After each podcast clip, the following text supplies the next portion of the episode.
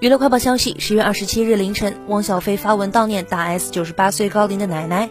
他写道：“奶奶走了，九十八岁高龄，按理说是喜丧了，没有痛苦。但是奶奶当年和爷爷来了台湾，再没回去过。为什么那年婚礼我们放在海南？因因为我知道他们最后一站在那儿上的船，希望他能看到爷爷还有他山东的亲戚们团聚。这种悲剧绝对不能再重演了。谁要再搞这些事，就是历史的罪人。”